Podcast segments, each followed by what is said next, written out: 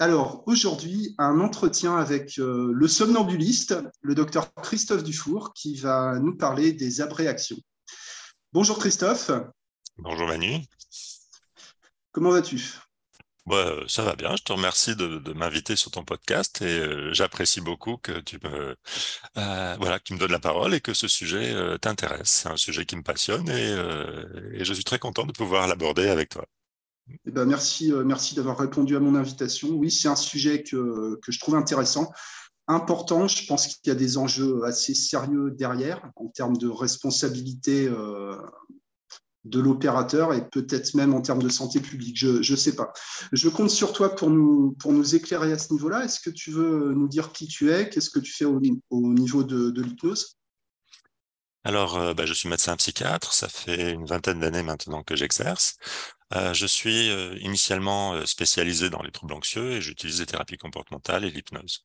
mon exercice de l'hypnose a récemment, enfin récemment, ça doit faire maintenant 5-6 ans, s'est modifié pour pouvoir prendre en charge les patients souffrant de troubles dissociatifs de l'identité ce qui est une demande forte de la part des neurologues, euh, qui, avec leurs examens maintenant, leurs techniques, arrivent à identifier très clairement les patients qui ont, par exemple, des crises d'épilepsie, les patients qui ont des crises non épileptiques.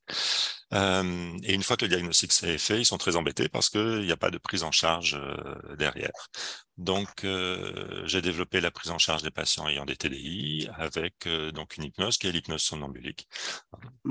Et ça, c'est maintenant. Tu développes dans ton blog Le Somnambuliste oui, ça. On reparlera où tu, euh, où tu, travailles sur les, sur les TDI, troubles dissociatifs de l'identité, euh, par la transsomnambulique, qui est, euh, qui est l'expérience hallucinatoire. Alors, si, si, si, je prends des, raccourcis. Oui, si tu veux, il y a, enfin, si tu veux, il y a, c'est des choses qui sont très banales. Il y a deux formes de transe, deux expressions de la transe. Tu vas avoir la transe léthargique, avec très peu d'initiative, très peu d'activité mentale, le côté sédatif, la relaxation, c'est la porte d'entrée de la transe léthargique, et l'état S-Dale, c'est la forme la plus aboutie de cette transe léthargique. Euh, et tu vas avoir la transe hallucinatoire, la transe onirique, d'accord, euh, qui est la transe somnambulique, et qui peut s'exprimer soit sous la forme ben, donc, de ce vécu hallucinatoire, Très, très, souvent symbolique, ou alors, euh, à l'inverse, on peut interroger la personnalité du patient qui est modifiée la conscience du patient qui est modifiée par la transe et on va avoir accès à des sous-personnalités ou des personnalités, si tu veux, euh, simulées, ou ça, qui ont le même contenu euh, symbolique que, le, que les paysages oniriques. Et donc, on peut travailler en transsomnambulique, soit avec la personnalité somnambulique, soit avec euh, le, contenu onirique. D'accord. Et c'est quelque chose qui mène à la réaction. Enfin, donc, euh, c'est, euh, ce sont ces contenus oniriques qui ont été nommés euh, bah, les idées fixes par Janet. Et c'est la manifestation émotionnelle de ces contenus oniriques qui sont souvent très chargés en émotions qui a été appelée abréaction par, par Freud. D'accord. Donc, c'est un travail quotidien pour moi de travailler avec des gens qui vont manifester, si tu veux, euh, des réactions émotionnelles fortes euh, à des découvertes euh, lors de la transe. Ok. Et c'est fréquent la pratique de l'hypnose en psychiatrie? Est-ce que est-ce que c'est quelque chose qui est qui est, enfin, qui est fréquent quoi? Est-ce que est-ce que tu es tout seul à faire ça? Comment comment ça se passe? Alors, qu'il y ait des psychiatres qui soient formés à l'hypnose, je pense qu'il y en a un certain nombre. Mhm. Qu'il y ait des psychiatres qui pratiquent l'hypnose, euh, je pense que nous sommes euh, très très peu, parce que en fait, du fait de la situation actuelle, à savoir du faible nombre de psychiatres, le fait qu'on ne fait pas face aux demandes, euh, les, les, problèmes d'angoisse, les problèmes de dépression sévère, les problèmes de maladie mentale comme de schizophrénie, de troubles bipolaires, sont majeurs dans la population euh, et donc il y a une forte pression pour qu'on puisse voir euh, très vite un maximum de gens pour poser les diagnostics, mettre en place les plans de traitement euh, et déléguer des soins euh, ensuite aux généralistes ou à d'autres. voilà. Donc si tu veux, même si nous avons une formation de psychothérapeute, ce qui est un plus par rapport à la formation initiale du psychiatre, hein, la formation initiale du psychiatre est une formation médicale, c'est-à-dire diagnostic, traitement, suivi du traitement. Euh, on peut choisir de se former à une psychothérapie en plus, que ce soit l'hypnose, que ce soit la thérapie systémique, que ce soit le MDR, que ce soit euh, euh, la psychanalyse si tu veux, mais c'est une, démarche personnelle de la part du psychiatre. ça n'est pas nécessaire dans, dans sa formation. On n'a pas d'évaluation sur, par exemple, nos capacités ou nos compétences de thérapeute. Euh, donc, si tu veux, déjà, au départ, c'est un choix personnel du psychiatre de se, que de se former à telle ou telle thérapie en plus. Sachant qu'on a de nombreuses formations sur telle ou telle pathologie, euh, tel suivi mmh. ou tel médicament, c'est déjà une grosse partie de notre activité. Et ensuite, on a une grosse pression pour faire cette activité médicale au détriment de, de passer du temps pour l'activité psychothérapique. Même si on sait qu'il y a des pathologies qui répondent mieux aux, psychothérapies qu'aux médicaments, par exemple, ou que certaines thérapies, en particulier les thérapies comportementales, apportent un plus mmh. notable par rapport aux médicaments, euh, qui est que le patient conserve l'acquis de l'amélioration. Alors que quand il y a un traitement seul, je pense par exemple aux patients obsessionnels, euh, s'il y a le traitement seul, quand on arrête le traitement, euh, il rechute. Tandis que quand on leur a appris à gérer les obsessions, quand on arrête les traitements, s'il y a eu traitement, ou, hein, quand on arrête la prise en charge, ils conservent le bénéfice de ce qu'ils ont appris. C'est ce que tu euh, dis sur ton, sur ton site où tu parles de ton parcours dans les thérapies comportementales qu'on mhm. peut réapprendre en fait. Oui, c'est-à-dire qu'en fait, euh, ce qui était particulièrement intéressant dans les troubles anxieux, et c'était les, choses nouvelles et un peu, un peu chaudes et à la mode dans les années euh, où je me suis formé, c'était qu'on découvrait que en fait, les troubles anxieux sont le résultat de stratégies volontaires qu'utilise le patient, typiquement les stratégies d'évitement. mmh et que euh, lui montrer l'effet de ces stratégies et lui apprendre des stratégies alternatives, l'exposition, l'affrontement, euh, permettait de traiter des pathologies qui d'apparence gravissime, comme par exemple un TOC. Je peux avoir des patients qui vont passer 15, 16, 17 heures si à compulser et à vérifier ou à laver par jour. Euh, et que cette, euh, cet apprentissage, bah, comme tous les apprentissages, ils ont conservé le bénéfice. D'accord? Et on a pu montrer comme ça que c'était aussi rapide que les médicaments, que c'était, euh, ça modifiait les mêmes, ça agissait sur les mêmes circuits au niveau cérébral, c'est-à-dire que c'est une rééducation frontale, une rééducation des capacités d'inhibition, et qu'ils conservaient le bénéfice. D'accord? Donc ça, c'était les premières choses dans les années 80. Euh, là, donc les troubles dissociatifs, c'est un tout autre domaine. Mmh euh, ça n'a rien à voir avec les troubles anxieux. Là, justement, ces patients sont caractérisés par le fait qu'ils ne savent pas ce qui leur arrive. Euh, ils vont avoir des symptômes qu'on caractérise maintenant, grâce à la technique, de plus en plus facilement comme étant non organiques. Euh, c'est par exemple une patiente que je viens d'avoir arrivée qui a des crises non épileptiques, c'est-à-dire ce sont des crises où elle perd connaissance, où elle a des spasmes, des contractures qui ressemblent ou qui peuvent être prises pour des crises d'épilepsie, mais qui n'en sont pas. Euh, elle a des troubles visuels, comme par exemple une cécité monoculaire ou une vision en tunnel ou une vision dépolarisée. Elle peut avoir aussi des troubles auditifs, elle peut avoir des troubles de la parole ou de la démarche, d'accord tous ces symptômes surviennent à froid, sans la moindre émotion, elle ne les comprend pas, elle ne repère pas du tout les déclencheurs, ça n'est pas lié à quelque chose qu'elle euh, puisse expliquer, elle n'a d'ailleurs pas d'explication à donner à ça. Hein. Et ces patients-là sont des patients, par exemple, qu'on va pouvoir traiter en hypnose, et typiquement en hypnose somnambulique, c'est-à-dire accéder à quelque chose. Alors, on va voir dans notre discussion, justement, est-ce que ce sont des souvenirs ou est-ce que c'est une expérience de transe? Est-ce que c'est euh, quelque chose d'autre? Mmh. euh, Et qui permet d'agir sur, sur leurs symptômes.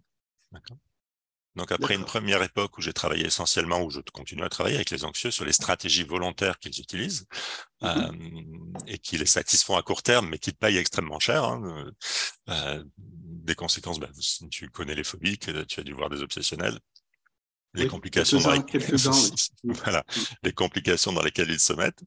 Euh, voilà, donc là, maintenant, je développe cette prise en charge euh, de patients tout autres, qui sont les patients euh, TDI, qui eux ne savent pas euh, non, euh, non, pas du tout.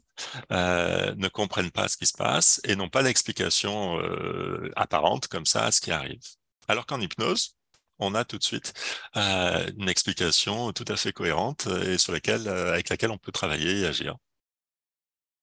Tous les, les, cas cliniques que tu décris dans ton blog, Le somnambuliste, euh, qui, paraissent extrêmement spectaculaires en fait. Est-ce que, euh, est que ce sont des cas représentatifs de ta pratique au quotidien? Est-ce que tu as, sélectionné les, les, meilleurs cas? Comment, comment ça se passe?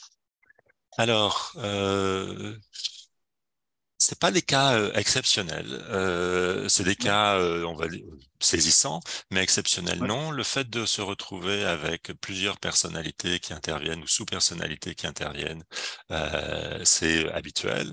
Mmh. Alors, je vais dire sous-personnalité quand elle se manifeste uniquement en transe. où tu vas avoir, à la différence des états du moi, tu vas avoir des personnalités bien constituées qui interviennent, qui ont des buts, des objectifs. Euh, euh, et qui interagissent dans, et dont les, les, conflits, par exemple, vont se manifester euh, sous la forme de symptômes. Euh, et tu, on parle d'alter quand tu, tu, vas avoir euh, une émergence spontanée d'une personnalité différente. Donc euh, non, j'ai d'autres patients dont je n'ai pas, euh, dont j'ai pas encore parlé, si tu veux, dans le blog, euh, dont par exemple une patiente. Euh, alors, il faut en général que ce soit les proches qui, euh, qui rapportent. C'est pas une découverte, c'est pas le patient qui vient en disant j'ai, on est plusieurs dans ma tête, si tu veux. Ça, c'est pas du tout l'expérience des patients TDI. ils n'ont pas de, de, Non, non. Et c'est ce qui les voilà, c'est ce qui les caractérise et c'est ce qui permet de faire la différence avec euh, bah, la pullulation actuelle, si tu veux, de gens qui disent qu'ils ont des personnalités multiples ou des, euh, des TDI. Mmh. Oui, il y a une, une, espèce de mode un peu entre, entre guillemets. Oui, euh, une épidémie, c'est pas une mode, c'est une épidémie. Ça se propage, oui. Oui, oui, oui. Et cette épidémie a déjà eu lieu dans les années 80 aux États-Unis. Euh, elle a déjà eu lieu à la Salpêtrière dans les années 1880, si tu veux.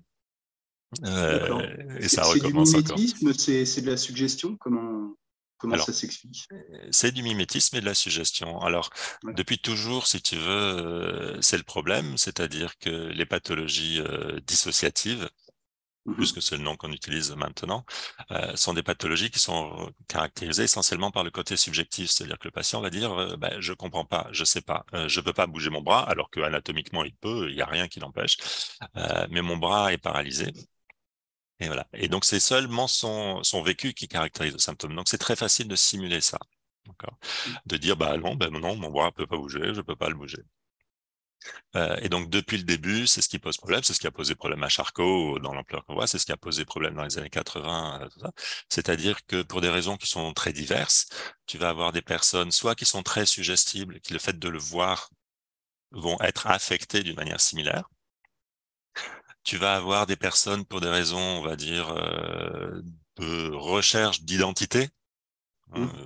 euh, vont euh, présenter les mêmes symptômes. Alors, on va parler là de simulation, il y a un bénéfice.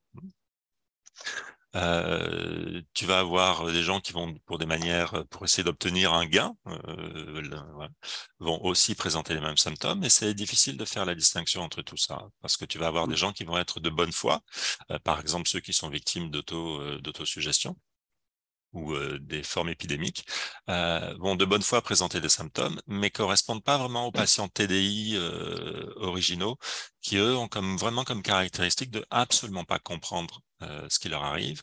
Et c'est un mmh. phénomène donc dissociatif, c'est-à-dire qu'il y a une interruption de la conscience, c'est-à-dire que le patient est affecté par les symptômes. Il ne sait pas quoi en dire. Donc typiquement, tu vas avoir l'accompagnateur qui va te dire, bah, la patiente auquel je pense, par exemple, qui vient, qui te dit, bah euh, voilà, euh, pas grand-chose, parce qu'elle n'a pas grand-chose à en dire. Et tu as mmh. l'accompagnateur qui t'explique que bah, là, ce qui s'est passé, c'est que le mois dernier, pendant 15 jours, euh, bah, c'était plus elle, euh, elle parlait avec une voix de petite fille. Euh, C'était une petite fille, elle nous connaissait plus. Il a fallu tout lui réapprendre. Euh, mais par contre, dans son sommeil, quand elle parlait, c'était bien elle. Euh, et puis au bout de deux semaines, euh, c'est redevenu elle et elle a une amnésie complète de cette période-là. D'accord? Une amnésie dissociative alors. Alors donc oui, une amnésie dissociative. Euh, il n'y a aucune notion de trauma, quoi que ce soit, hein, ni dans son enfance, ni, euh, ni ailleurs. Euh, donc, euh, et la patiente ne te regarde, écoute ça et te regarde euh, en souriant, pas concerné, ce qu'on mmh. appelle la bain indifférence. D'accord? Donc, tu vas avoir un accompagnateur, une accompagnatrice qui te décrit des choses saisissantes. Tu vas avoir la lettre du médecin qui te décrit des symptômes impressionnants. En général, c'est des histoires de longue haleine, hein, donc ça va être des, des, des, des patients qui ont des suivis euh, euh, longs euh, et plusieurs diagnostics et de multiples spécialistes interviennent parce que parce que ces, ces symptômes sont difficiles à comprendre et puis ils changent. Et tu entends ce genre d'histoire, c'est-à-dire qu'une manifestation spontanée d'une personnalité différente, donc là on va parler d'alter, et là ce sont les, ce sont les TDI authentiques, ou alors des manifestations de symptômes dont on sait qu'anatomiquement c'est pas possible, cette forme, mmh. par exemple, d'anesthésie, ce territoire d'anesthésie n'est pas un territoire anatomique, euh, ou cette démarche, ce trouble de la marche ou de la parole n'est pas quelque chose qui est euh, organique. sur, lequel le patient n'a aucune prise. Et il ne peut pas le prévoir, il ne peut pas le déclencher. C'est pas un patient qui va te dire, euh, voilà, j'ai telle personnalité en moi, euh, elle, elle veut ça, euh, elle, elle aime le chocolat et acheter des robes roses, et telle autre, elle est en colère, et puis j'ai l'adolescente qui ceci ou cela. ils sont absolument incapables de parler de ça. C'est pas des contenus de conscience, si tu veux. Mmh comme dans les états du moi ou, euh, ou dans euh, ces TDI, euh, comment dire, Pseudo-TDI, on peut, l'appeler comme ça. Oui, hein. épidémique, où tu vois bien que ce sont des contenus de conscience. La personne peut te parler des différentes sous-personnalités, peut te parler de leur motivation, et tu vois bien que leur conscience est, est continue, et ce qu'ils te disent, c'est que bah, euh, bah d'un coup, euh, bah, je sais plus dire ceci, enfin voilà, ou euh, si je me mets à chantonner, à siffloter comme ça, et puis euh, à utiliser des expressions anglaises, ça veut dire que c'est telle telle sous-personnalité qui est présente. Mais ils sont capables d'en parler tout le temps. ils sont capables de décrire ce qui se passe, ils sont capables de décrire les motivations, ils sont capables de décrire, je sais pas quoi, les conflits entre différentes sous-personnalités, alors qu'un patient TDI est strictement et précisément incapable de faire ça parce que ça n'est pas dans sa conscience. D'accord. La sous-personnalité, c'est quelque chose qu'on peut créer, qu'on peut reproduire, par exemple avec les, les, les parts thérapies? Alors, oui. En hypnose, ce genre de choses où la, mhm. personne fait dialoguer deux, de personnalités sous-personnalités. Et ce qui fait la différence avec le TDI, c'est vraiment la, la, la non-conscience de ce qui se passe alors. Absolument. À un moment, on parlait de barrière amnésique, euh, mais peut-être que c'est plus un problème de conscience. Ça reste difficile à déterminer.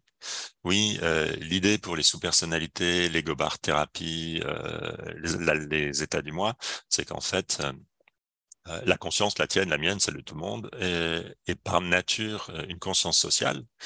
Euh, mmh. C'est-à-dire qu'on se représente les autres. Par exemple, là, on peut se représenter les gens qui nous écoutent. Mmh. Voilà, on peut se représenter les choses et on est en dialogue. Mmh. par exemple, avant de commencer cette émission, j'ai pu imaginer être en dialogue avec les questions que tu pourrais me poser ou comment les gens pourraient. Voilà. Et donc, en fait, on est toujours en train de se représenter euh, les autres, que ce soit précisément ou, euh, euh, ou en masse. Et dans l'interaction, bah, il va apparaître quelque chose comme dans une conversation. Tu vois, ça va modifier les émotions, ça va, tu peux arriver à une conclusion, tu peux différente de, de, de, de, de tes conceptions initiales. Mhm. Donc ça, ça correspond aux états du moi. Et on peut relativement facilement travailler avec un patient et par exemple personnaliser bah, dans une, euh, un conflit, une ambiguïté, euh, la part qui veut ceci et la part qui veut cela.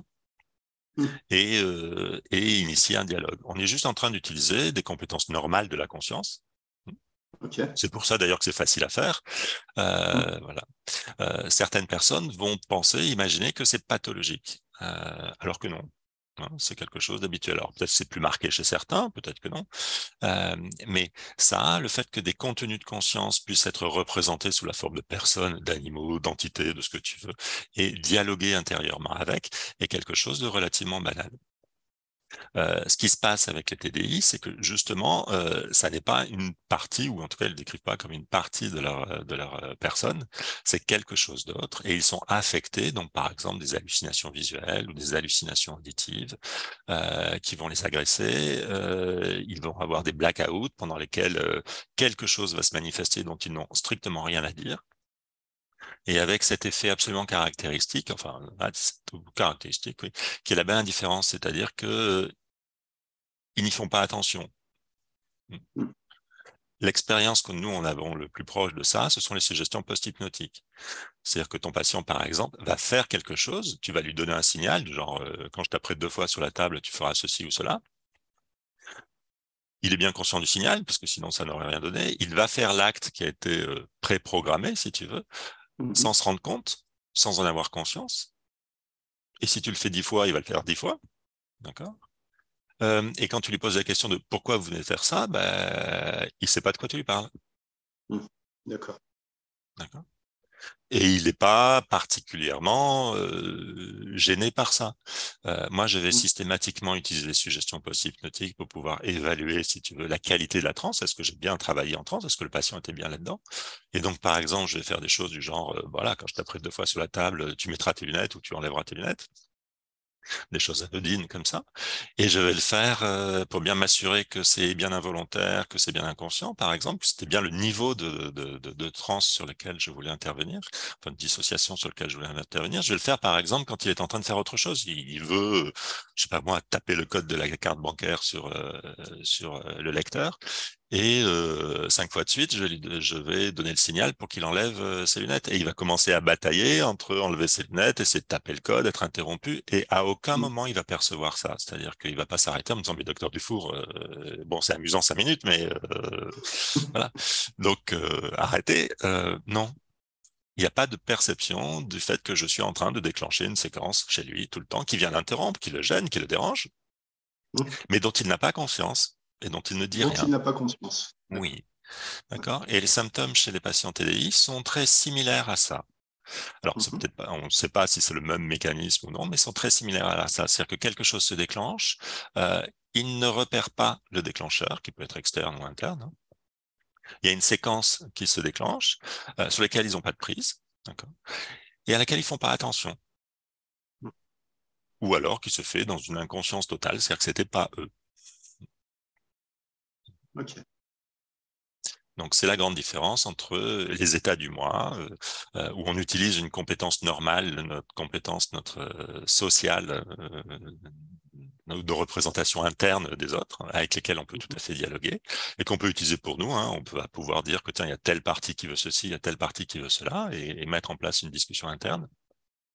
Et les TDI, où justement cette discussion n'existe pas, il y a une espèce de barrière entre les deux qui fait toute leur pathologie une barrière qui est franchissable euh, via la transe somnambulique alors Alors oui. Quand euh, ces patients sont en transe, à ce moment-là, on accède à quelque chose de tout à fait différent et on accède à la continuité, par exemple, de leur expérience.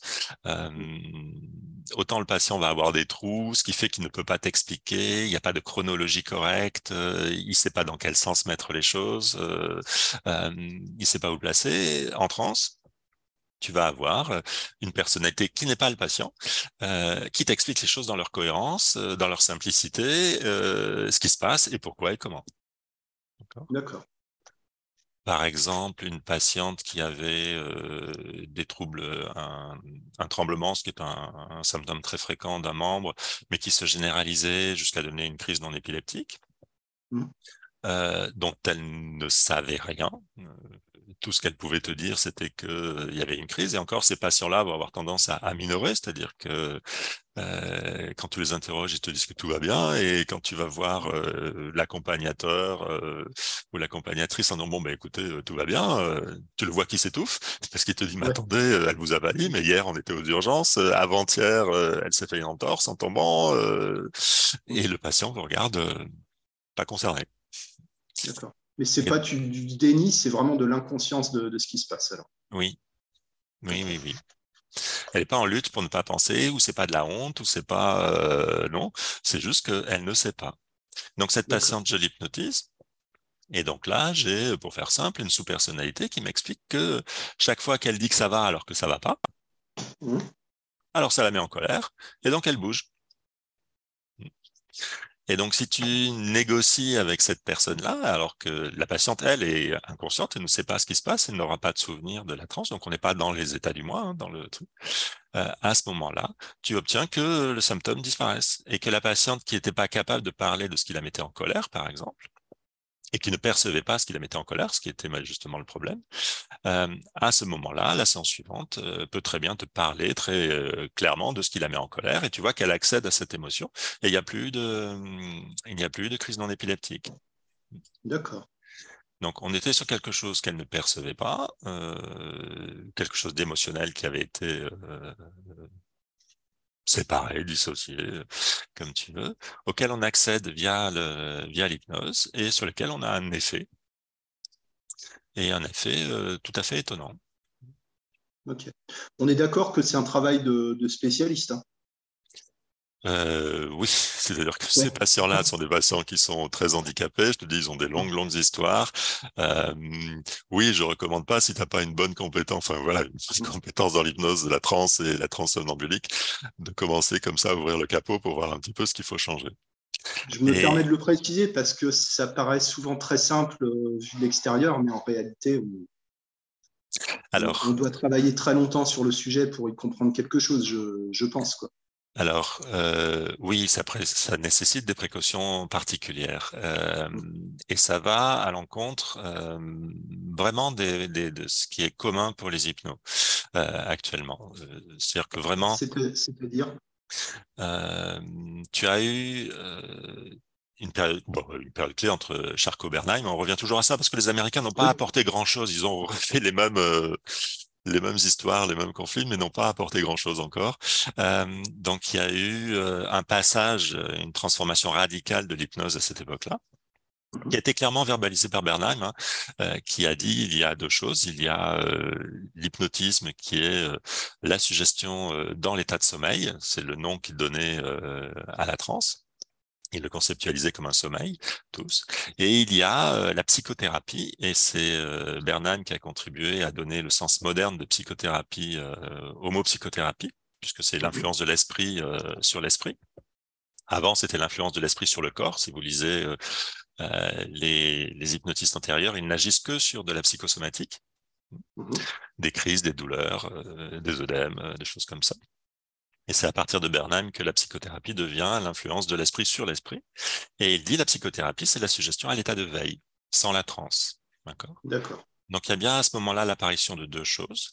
Et la psychothérapie, euh, selon la conception de Bernheim, bah, ça va devenir l'hypnose ericksonienne, la communication, si tu veux, mm-hmm. la communication d'influence euh, avec euh, sans transe ou la conception actuelle, à savoir que faire de, de l'hypnose euh, comment s'appelle l'hypnose ericksonienne sans, euh, sans le mot m'échappe, c'est le, le, le, le, truc. Euh, conversationnel.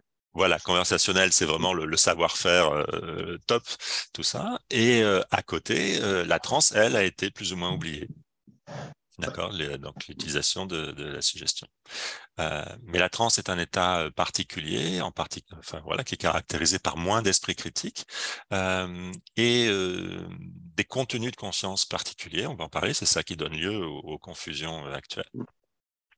Et l'utilisation de oui, et l'utilisation de l'influence dans la transe euh, va poser de gros problèmes. C'est-à-dire que euh, ça va s'avérer toxique, surtout si tu t'adresses à des patients TDI qui sont par nature déjà extrêmement suggestibles. Mmh. Donc, si tu interviens pour affirmer telle ou telle chose, vous n'aurez plus tel symptôme, ou pour euh, euh corriger, tu vas être plutôt, euh, on va dire, tu risques d'être plutôt délétère que, que aidant. Donc, il va y avoir une manière particulière d'interagir, de, euh, de, communiquer avec le patient pour justement ne pas utiliser de techniques d'influence. Hmm. Pour, euh, pour ne pas contaminer l'esprit euh, du sujet avec du contenu qui viendrait du thérapeute alors. Oui, on rejoint un peu la pratique du, clean language dans ce que tu dis. Je, je crois que tu as une interview avec Anna Galem et elle n'est pas encore publiée. Elle n'est pas encore publiée. Qu'est-ce qui se passe? Anna Anna, c'est pas sérieux. Donc euh, oui, ça rejoint une la pratique du clean language. Euh, le clean language est une manière d'accéder très directement euh, à la transe onirique, mmh. sans passer par la transe léthargique. Et d'avoir accès à ces contenus. Et le, le, clean language incorpore, si tu veux, les, les précautions à prendre. Euh, pour te donner une idée de ce que c'est, une fois je discutais avec un collègue euh, qui a comme stratégie ou comme euh, protocole de faire imaginer au patient une ville avec multiples édifices dans lesquels il peut trouver bah, ce qu'il imagine. Ça peut être une bibliothèque et on va découvrir telle ou telle chose, ou ça va être des personnes avec qui il va interagir. Et euh, à partir de cette base-là, qui est la ville, euh, à ce moment-là, la thérapie peut se construire et le patient peut découvrir euh, de multiples choses, changer de multiples choses. Et ce patient découvre l'entrée d'un métro. Et puis il descend parce qu'il se sent appelé à descendre. Et il continue à dire au patient, au thérapeute qu'il est dans le métro et que là, il y a d'un côté le côté illuminé avec le quai et de l'autre le côté sombre avec le tunnel et que dans le côté sombre, euh, il entend une voix qui l'appelle, une voix qui ressemble à celle de son père, et que quand il regarde, il voit euh, un individu avec des cornes qui l'appelle avec la voix de son père. Ok. Euh, donc là, c'est la création à ce moment-là du, du patient, l'expérience onirique avec laquelle on peut travailler. Moi, dans ce cas-là, OK, on va continuer à voir ce qui se passe. Hein. Il n'y a pas de danger particulier, c'est l'expérience du patient. Euh, par contre, ce thérapeute-là a réagi en disant que, oh mon Dieu, c'est le diable. Et là, on est sur les projections du thérapeute. Hein. Ah euh, et il faut le protéger de ça. Donc, il a fait ressortir euh, euh, autoritairement de cette de cette bouche de métro, faire fermer cette bouche de l'enfer, enfin ce qui pour lui était cette bouche de l'enfer. alors que là, on était avec un patient qui était en train d'expliquer, enfin de, de, de, de visualiser, d'expérimenter sur un mode onirique symbolique ses difficultés. D'accord. Mmh. Donc là, le patient, le, thérapeute qui a qui s'est voulu aidant, le protéger du mal, si tu veux, euh, est un thérapeute qui est venu, encore une fois, renforcer vraisemblablement euh, des défenses internes à l'origine des, difficultés du patient.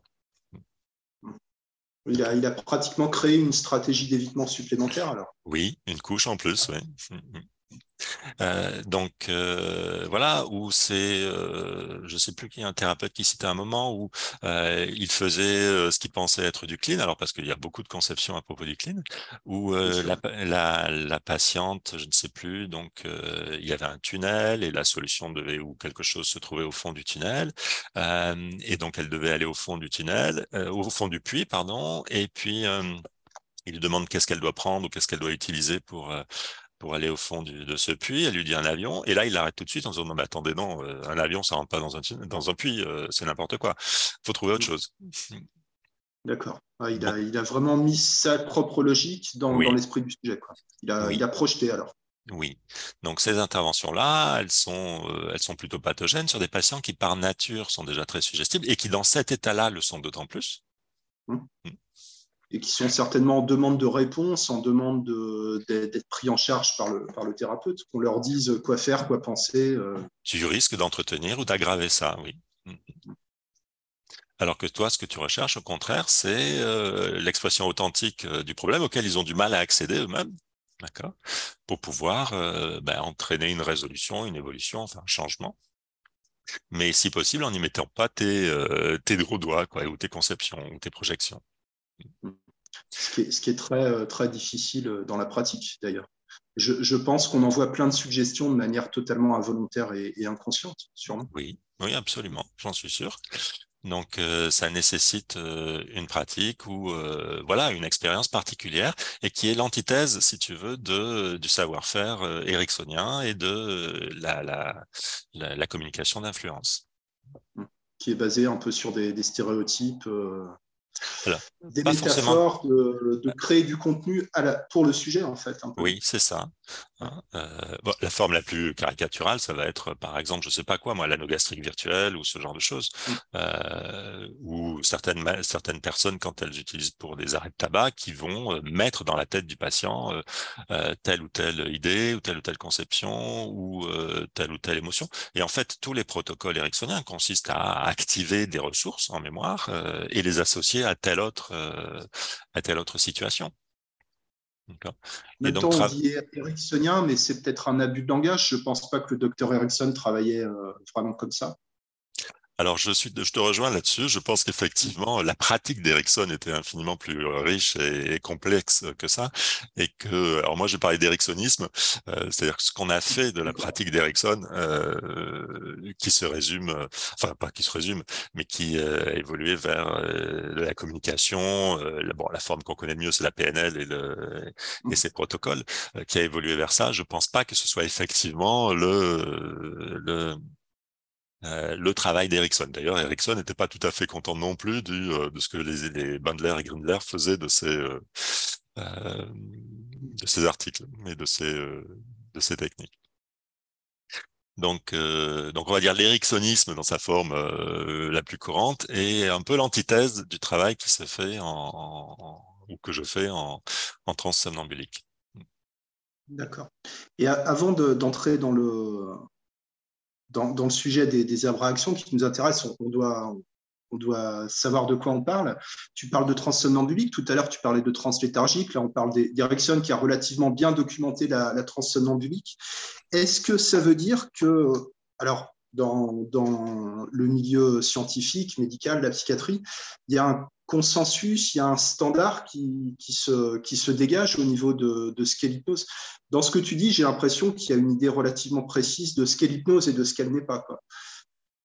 Alors là, on parle de la transe euh, plus que de l'hypnose. Quand tu parles de l'hypnose, on va parler de, la forme moderne qui est essentiellement centrée sur euh, la communication, les savoir-faire communicationnels.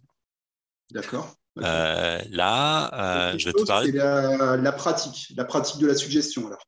Oui, c'est ce qui s'est passé avec Bernheim et Charcot. Ils sont entrés en guerre ou en conflit parce que Charcot parlait de trans et mhm. Bernheim parlait de, de communication. Euh, et de primer des, des, des expériences euh, en mémoire, euh, des, des, souvenirs, des émotions, pour les mettre devant de la scène. Euh, c'était deux choses différentes et je dis c'est ce qui s'est passé à ce moment-là avec ce clivage entre euh, l'hypnose, l'hypnotisme tel que dans la conception de, Bernheim, c'est-à-dire l'utilisation des suggestions dans l'état de sommeil et euh, la psychothérapie, l'utilisation des, suggestions dans l'état de veille. Alors après, euh, au terme de suggestion, il y a trucs. Donc ça va être, d'un côté, tu vas avoir la forme avec euh, la communication, euh, la communication mmh d'influence, et de l'autre, tu vas avoir les états altérés de conscience, les trans, d'accord? Qui sont caractérisés par, dans tous les cas, un, un moindre sens critique, Mmh euh, et euh, soit dans le cas de la transléthargique, euh, une inhibition assez complète de l'activité mentale hein, et une passivité mmh. très grande jusqu'à l'état SDL. Et dans la transléthargique, dans la transsomnambulique, au contraire, une activité plutôt développée, hein, mmh. mais une activité hallucinatoire, une activité onirique, symbolique, voilà, qu'on va utiliser. Donc d'un côté la communication et de l'autre une expérience, si tu veux. Une expérience.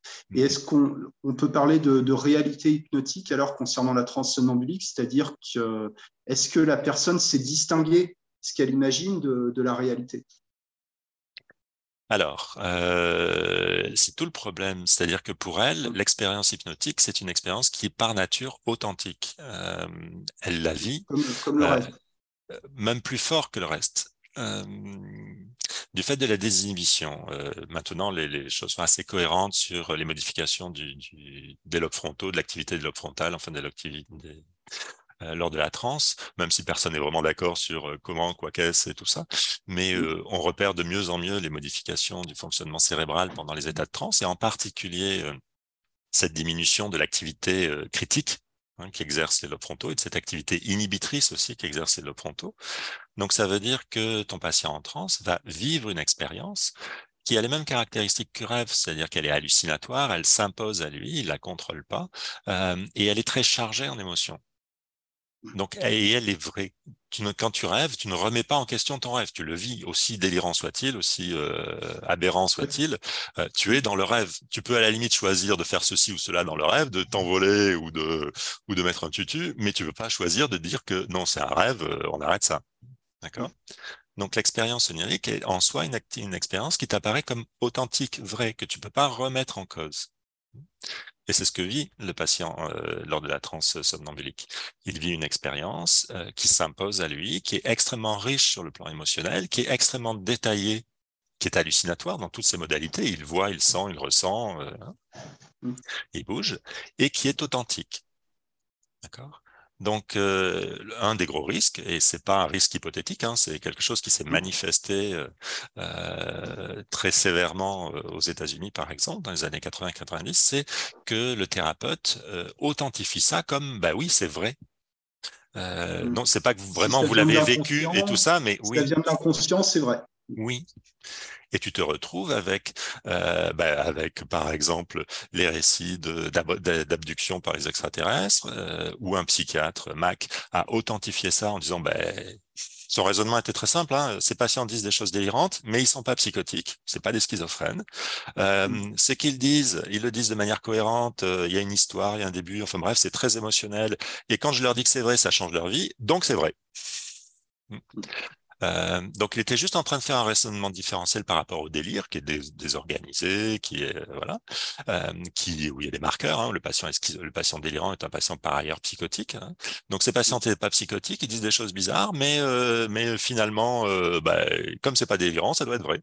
D'accord? Et c'est toute la base du raisonnement de Mac. et tu te retrouves avec le syndrome des, abductions par les extraterrestres. Et puis après, le côté épidémique, euh, la mise en avant par les médias fait que euh, tout ça a proliféré. Euh, mais ça a été la même chose avec les abus sataniques. ça a été la même chose. Tu peux prendre n'importe quel contenu onirique, à partir du moment où quelqu'un va l'authentifier et va non pas l'utiliser et reconnaître que c'est la manière dont le patient met en, en scène, si tu veux, ses difficultés ou son vécu, mais l'authentifier en disant c'est réel, c'est vrai, bah oui, il y avait le diable, et bah c'est vrai, c'est que vous êtes possédé par le diable. À ce moment-là, le patient n'est plus en état de le nier, ou euh, c'est très difficile pour lui parce qu'il vient de le vivre. Et donc là, tu constitues, euh, à partir d'une expérience onirique, tu constitues un faux souvenir parce que tu viens de le valider. Alors, la responsabilité n'est pas entièrement du côté du, thérapeute, puisque donc tu vas avoir des patients qui viennent déjà avec des convictions euh, assez fortes. Typiquement, le patient qui dit je pense qu'il s'est passé quelque chose, je veux faire de l'hypnose pour trouver ce qui s'est passé. Hypnotisez-moi pour découvrir ce qui est arrivé dans mon enfance. D'accord? Donc, ce patient-là, si tu fais l'hypnose avec lui, ou quelle que soit la technique, on va dire, découvrante, puisque ça ne dépend pas de l'hypnose, euh, là, quelle que soit la technique découvrante, il va avoir une expérience, euh, celle qu'il attend hein, précisément, euh, et il va sortir totalement convaincu que ben, c'est vrai.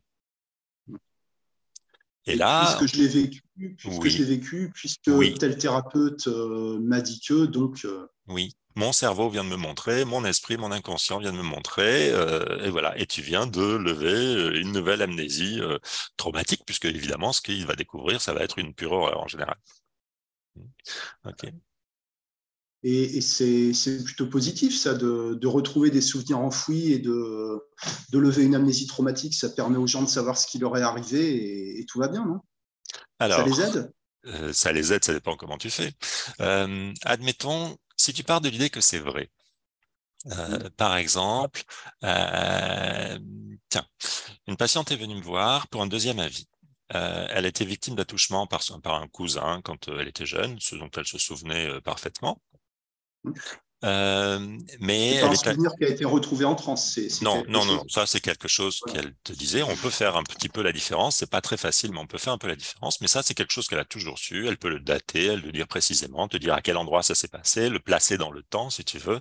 Euh, il y a une cohérence, il y a telle personne, il s'est passé ça, patati patata. Et euh, un vrai souvenir va être décrit comme ça. Il y a des détails que le patient peut choisir ou non de te partager, mais euh, il a euh, de multiples informations et il va en parler plutôt calmement. C'est-à-dire que ça fait des décennies que c'est passé, si tu veux, il peut te le dire. Et il te le place dans le temps. C'est-à-dire que c'était j'avais tel âge à peu près, c'était à tel endroit, c'était telle personne, il m'a fait ça, ou elle m'a fait ça. Donc, ok, pas de problème, des attouchements. Et puis, elle est allée voir une psychologue, je sais plus pourquoi, Hein, et euh, je pense pour quelque chose qui n'avait rien à voir. Et euh, la psychologue lui dit, mais attendez, euh, si votre cousin vous a fait ça, c'est qu'il y a un prédateur sexuel dans la famille.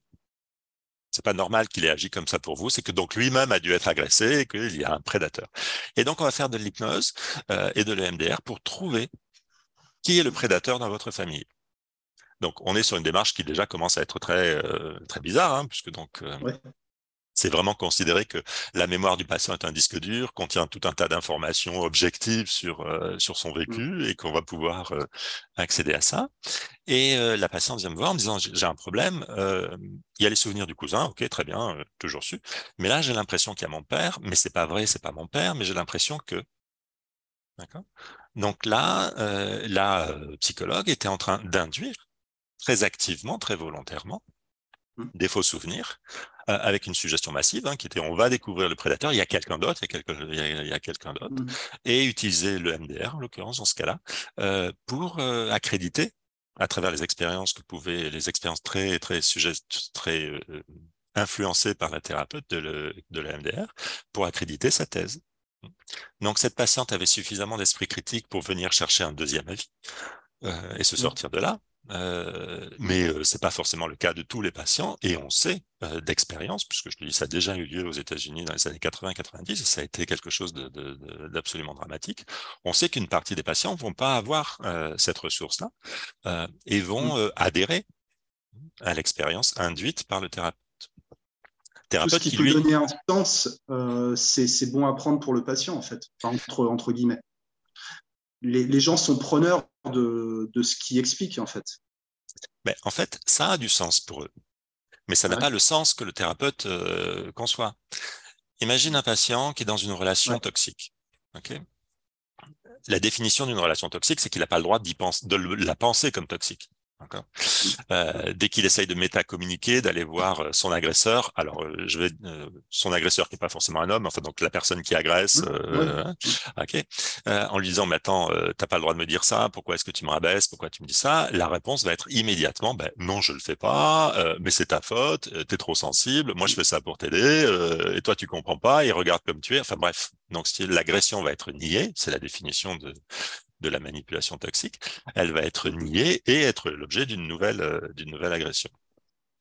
Donc, euh, tu vas voir arriver en thérapie ou en demande de soins quelqu'un qui ne sait pas dire ce qui se passe puisqu'il est interdit de le penser et de le concevoir, qui va te dire bah je suis pas bien. Alors on est dans des tableaux qui sont ni vraiment dépressifs ni vraiment anxieux, mais un espèce de mélange un peu des deux, puisque donc euh, la personne toxique va euh, et rabaisser et introduire de l'insécurité de manière à pouvoir euh, assurer une meilleure prise sur sur sa victime. si cette personne te, l'hypnotise, eh ben, ce ressenti comme ça de d'emprise, mais pour lesquels elle n'a pas de mots, elle va le vivre. Et donc, tu vas avoir euh, une expérience comme, je ne sais pas quoi, euh, un démon qui essaye de lui, euh, de, de, lui faire quelque chose qui la torture, s'il il y a un background derrière un peu, un peu religieux, ou ça peut mmh être, tu vois. C'est-à-dire que ce vécu authentique, mais qu'elle ne peut pas mettre en mots parce que ça lui est interdit, en l'occurrence là par l'agresseur, ou du fait d'autres circonstances, il va se matérialiser sous la forme dont elle le perçoit et une forme onirique symbolique. Donc, c'est vrai, d'un côté, oui, elle est bien victime d'une espèce d'agression diffuse qu'elle a du mal à cerner par quelqu'un qui, euh, qui lui veut du mal. Alors, coloré par le rêve, ça devient un démon, par exemple, qui... Euh, euh, donc, c'est vrai et c'est authentique, et c'est pour ça que le mm-hmm. patient ne va pas le nier. Et les émotions qui sont réprimées ou les émotions vont être libérées du fait de la, la désinhibition caractéristique de la transe. Mais si le thérapeute agrée au premier degré en disant OK, vous êtes possédé, c'est une version caricaturale, euh, on va manquer complètement euh, ce que ça veut dire, euh, manquer complètement l'effet thérapeutique. Enfin bref, ça va être dramatique pour le patient. Alors qu'on peut tout à fait travailler sur, bah, ce démon, comment est-ce que l'éloigner? Et tu vas voir dans la réalité le patient d'un coup accéder à d'autres savoir-faire, pouvoir se protéger. Parce qu'en en fait, on est en train de travailler sur la même chose, la représentation symbolique, en l'occurrence là, euh, euh, de l'agression et de la relation toxique. Simplement, elle est euh, formulée, présentée d'une autre manière et d'une manière qui est opératoire. mais ça n'est pas le démon. Donc, ça peut être aussi. Le, Si le thérapeute ne venait pas dire Ah oui, vous êtes vraiment possédé, enfin, si le, si le thérapeute ne vient pas décrire l'expérience comme étant, étant la réalité, est-ce que la personne est capable de différencier ça de... Est-ce que la personne est capable par elle-même de comprendre que c'est symbolique? Non, je pense qu'il faut aller plus loin. C'est-à-dire que déjà, il ne faut pas que le thérapeute fasse cette erreur, cette première erreur de prendre les choses pour ce, pour ce à quoi elles ressemblent. D'accord oui, il a induit une expérience. Oui, cette expérience est saisissante. Super, on va pouvoir travailler à partir de ça. Mais ça n'est pas forcément ce à quoi ça ressemble. Ça signifie ou ça évoque ou voilà. Euh, maintenant, le patient lui-même peut avoir des convictions. Euh, il peut, peut-être aller voir ce thérapeute-là parce que euh, il veut ou il croit qu'il peut accéder à une vérité quand il est dans la transe. ou le côté absolument saisissant, émotionnellement, émotionnellement intense de l'expérience, il peut considérer, ça s'appelle du raisonnement émotionnel, que si je l'ai ressenti, si ça m'a fait aussi peur, c'est que donc c'est vrai, quoi. Euh, donc là, il faut aller plus loin que simplement euh, ne pas accréditer le truc. Il faut pouvoir expliquer au patient que non, c'est une expérience de transe, d'accord? Euh, C'est important, c'est très bien, on va pouvoir travailler avec ça. Hein. mais ce qui est important là-dedans, c'est les émotions que vous avez ressenties. La forme symbolique que ça vient de prendre, non, ça c'est le véhicule. C'est donc il faut aller plus loin que simplement ne pas toi, en tant que thérapeute, adhérer ou, euh, euh, ou cautionner euh, un vécu de transe. Il faut pouvoir, de manière éducative... ne, pas prendre, ne pas prendre parti, c'est aussi une erreur stratégique, alors Alors, ne pas prendre parti. Euh... C'est-à-dire, euh, je vais vu le démon, ah bah je sais pas. Oui, oui, ce serait une erreur. Euh, oui, il faut pouvoir clairement dire que c'est une expérience de transe. Et l'erreur qui s'est faite, et ça s'est joué bah, toujours autour de Bernheim, euh, non, autour de Freud, là, par en l'occurrence, euh, c'est de considérer qu'une expérience de transe est un souvenir. D'accord? Euh, avant ça, ça l'était pas. Euh, tu vois, Jeannet commençait à parler d'idées fixes et tu vois qu'il essaye de définir idées fixes. Ça reste confus à l'époque là, mais on est, il parle de rêverie. Hein, mmh. D'accord? Euh, et il fait pas de, de, lien avec de trauma ou quoi que ce soit. Les cas qu'il décrit ou que décrit Charcot sont pas forcément des cas traumatiques. Et mais donc, il tourne autour d'une rêverie, une rêverie agissante, quelque chose qui est là, un petit peu sous la conscience du patient. Alors, il pense que c'est sous la conscience du patient parce qu'il n'y accède que lorsqu'il est en transe. Euh, donc, il y a une rêverie et c'est ça euh, qui constitue l'idée fixe. D'accord. Euh, quand Freud publie la, thérapie de Hanao, euh, qui n'est pas une thérapie qu'il a fait lui, hein, qui est la thérapie de Breuer, euh, et qui a été faite euh, 13 ans plus tôt quand il a publié. Alors il l'a publié manifestement pour prendre date hein, par rapport à Jeannette, c'est-à-dire pour pouvoir dire ah non mais mmh. mes idées à moi sont, sont antérieures. c'est une, il va entièrement dire, et ça va être tout le cœur de son sujet, que ces rêveries ne sont pas des rêveries, ce sont des souvenirs, donc pas des créations du patient, pas une mise en scène, pas une expression de la difficulté du patient, mais un souvenir objectif. Mmh. Et pour ça, il va, donc par rapport à la, thérapie d'Anao, euh, dire qu'il a le journal de la mère, qui décrit les événements de la vie de sa fille, et que dans la thérapie, un an après, elle revit chaque élément et que donc c'est bien un souvenir, ça prouve bien que c'est un souvenir. Alors on sait que tout ça est faux, Hein, qu'il a inventé ce journal, qu'il a falsifié complètement le, la thérapie, que euh, ce qu'il a présenté comme un succès en fait était un échec. Enfin bref, que c'est une série de mensonges et c'est une fraude euh, scientifique. Euh, et c'est là-dessus qu'il base son hypothèse à lui que euh, ce que revit le patient en transe est un souvenir. Et c'est Freud qui amène ça et qui l'amène avec une fraude. D'accord? Avec une fraude et avec une, une manière de, créer une théorie autour d'un seul cas clinique alors? Oui, mais à l'époque, ce c'était pas anormal, si tu veux, surtout en France. Mm. Euh, la psychologie scientifique commençait à se développer en Allemagne avec l'utilisation des groupes euh, et de groupes de personnes normales et l'utilisation des statistiques. Euh, en France, on était sur la psychologie pathologique, c'est-à-dire chercher le cas emblématique. D'accord La forme caractéristique. Euh, c'est ce que faisait Charcot, c'est ce qui lui avait particulièrement réussi sur le plan de la neurologie. D'accord, pour identifier euh, la forme caractéristique de la maladie de Parkinson ou de la maladie de Charcot, puisque donc euh, le travail de neurologue de Charcot reste inégalé et personne ne le remet en question. Hein. mais il a utilisé la même technique, c'est-à-dire chercher le cas emblématique c'est pour ça qu'il travaillait avec une, quelques, très peu d'hystériques qui travaillaient avec Blanche Whitman. Enfin, il y avait deux, trois qui étaient toujours les mêmes, euh, qui étaient surentraînés. Mmh. Et ça n'a choqué personne que Freud euh, intervienne à propos de une thérapie. Alors, après, il a doublé le truc. Hein. Il est revenu en disant qu'il en avait eu 18. C'était tout aussi faux. Il les avait pas eu. Et que ces 18 venaient prouver la même idée, à savoir que c'était un souvenir. D'accord? Freud a menti systématiquement. Euh, et donc, euh, tous les autres on pouvait ne pas être d'accord avec la théorie de Freud, euh, mais n'ont pas du tout perçu que c'était des mensonges, que c'était une fraude, et ont intégré les données de Freud.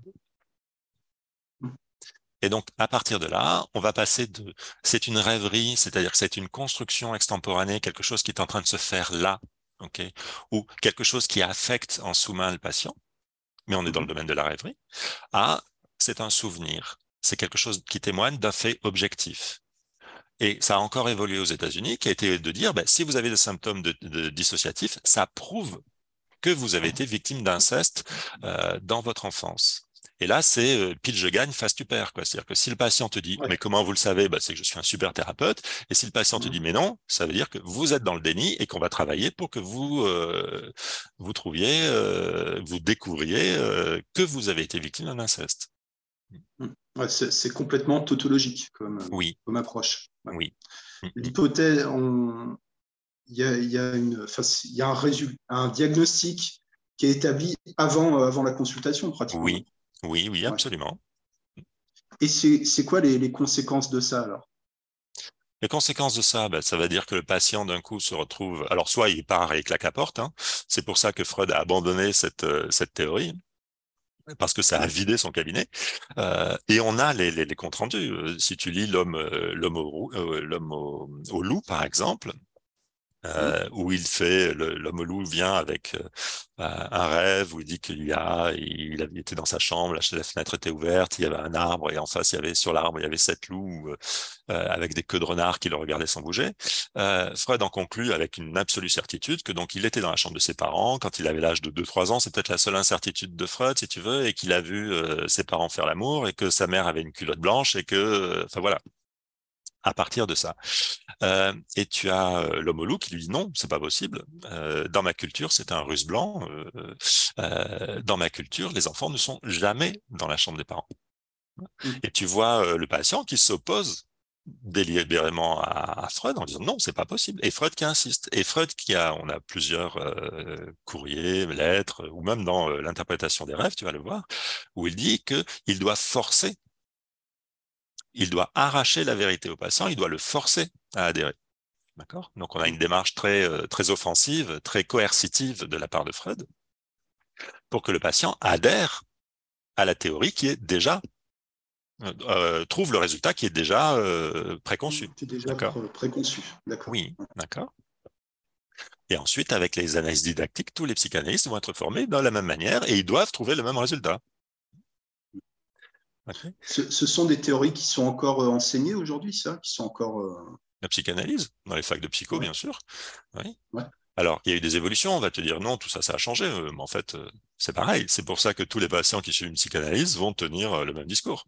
Et que d'un côté, tu vas avoir un thérapeute qui va te dire que c'est pour la, libération de la parole, et puis de l'autre côté, tu vas avoir des patients qui tiennent toujours le même discours.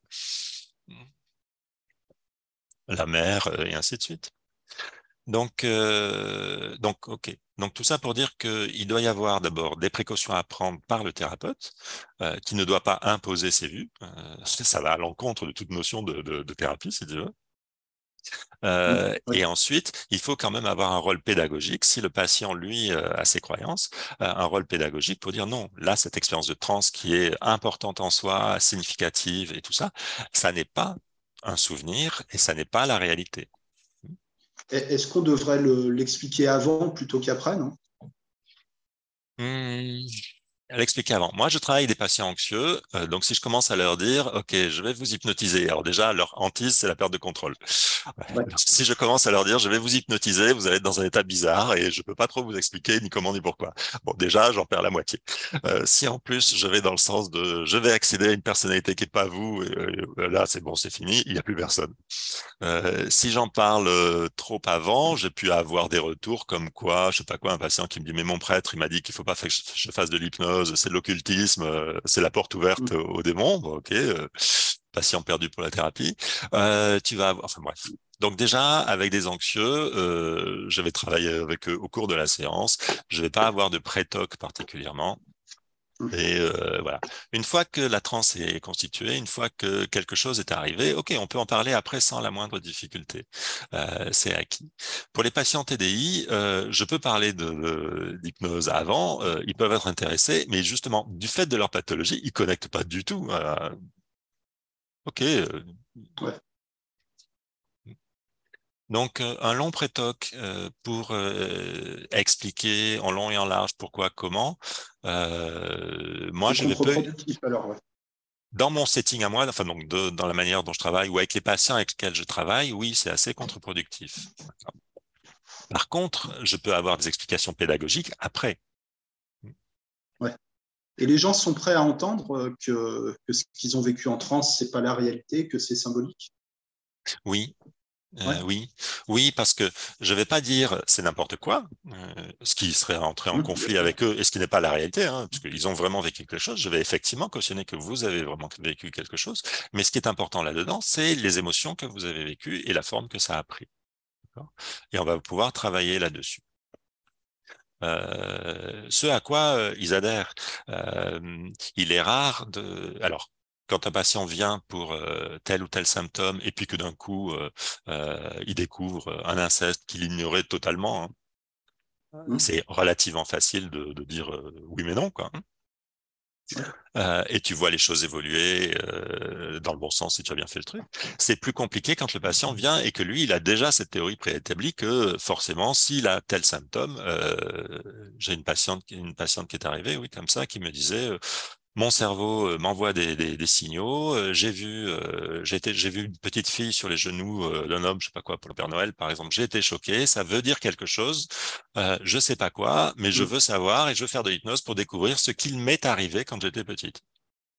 Si tu l'hypnotises, elle, bah, c'est cuit. C'est clair qu'il va y avoir quelque chose et qu'elle va l'imaginer et qu'elle va obtenir ce qu'elle imaginait et tu ne pourras pas faire machine arrière. Ouais, ce, sera, ce, sera complètement verrouillé.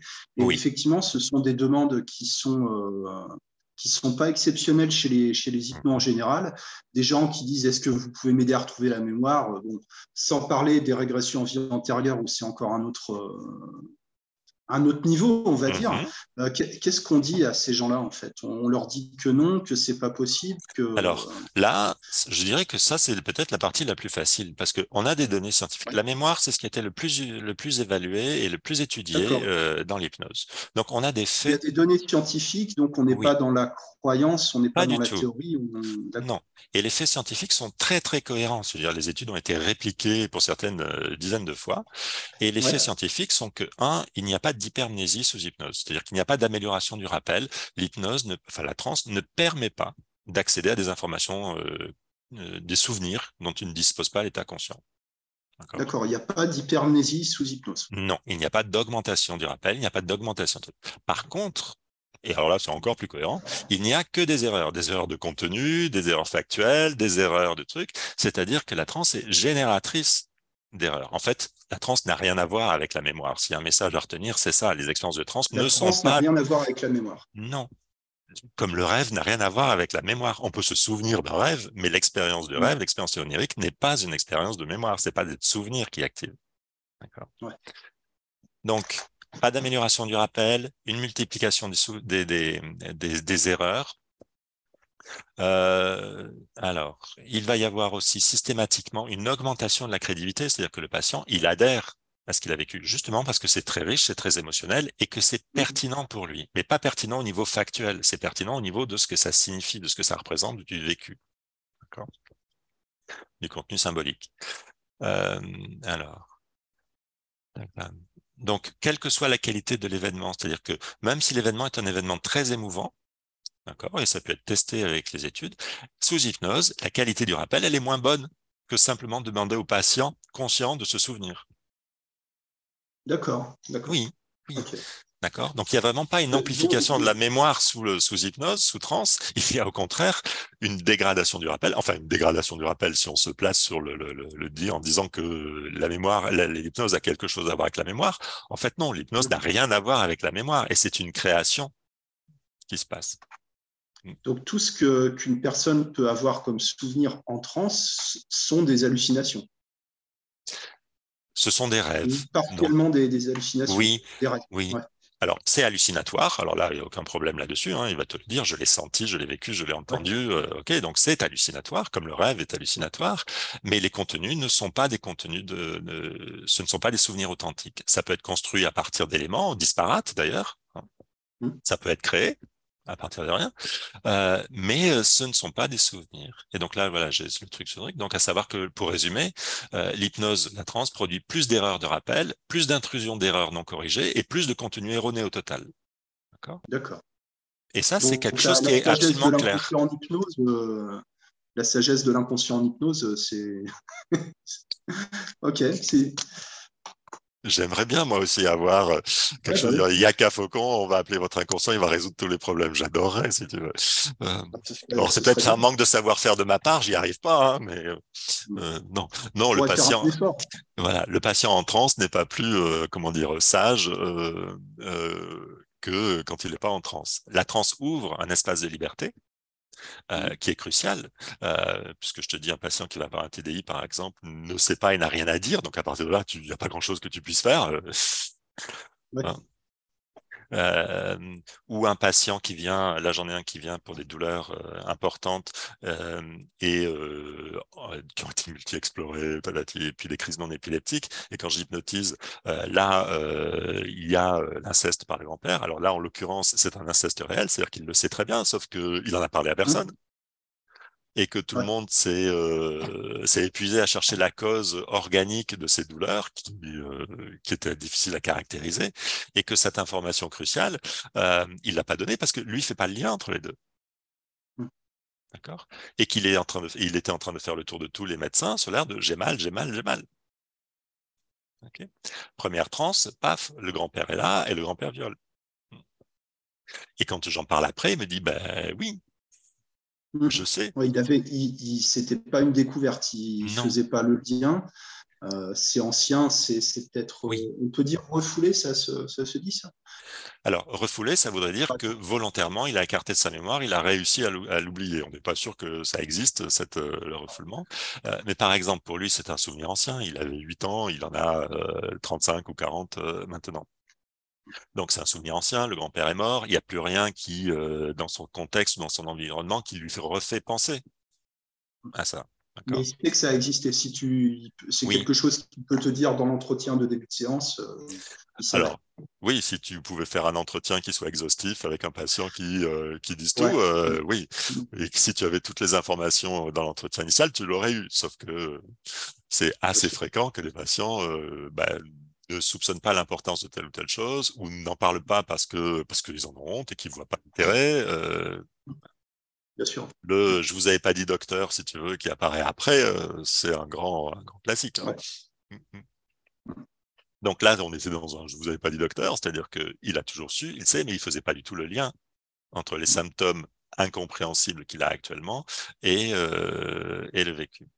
Euh, donc tout ça pour dire que l'expérience de trans est euh, très importante parce qu'elle va pouvoir euh, permettre au lien, aux patients d'ouvrir une fenêtre, justement parce que c'est désinhibé ou des informations vont pouvoir s'agréger, alors qu'à l'état conscient, non, pour lui, c'est des choses qui sont différentes, qu'il a appris mmh. à structurer comme étant différentes, et que le lien qui est le lien thérapeutique, c'est-à-dire, bah oui, c'est parce qu'il y a eu ça qu'il se passe ça, il manque à la personne consciente et on peut le rétablir.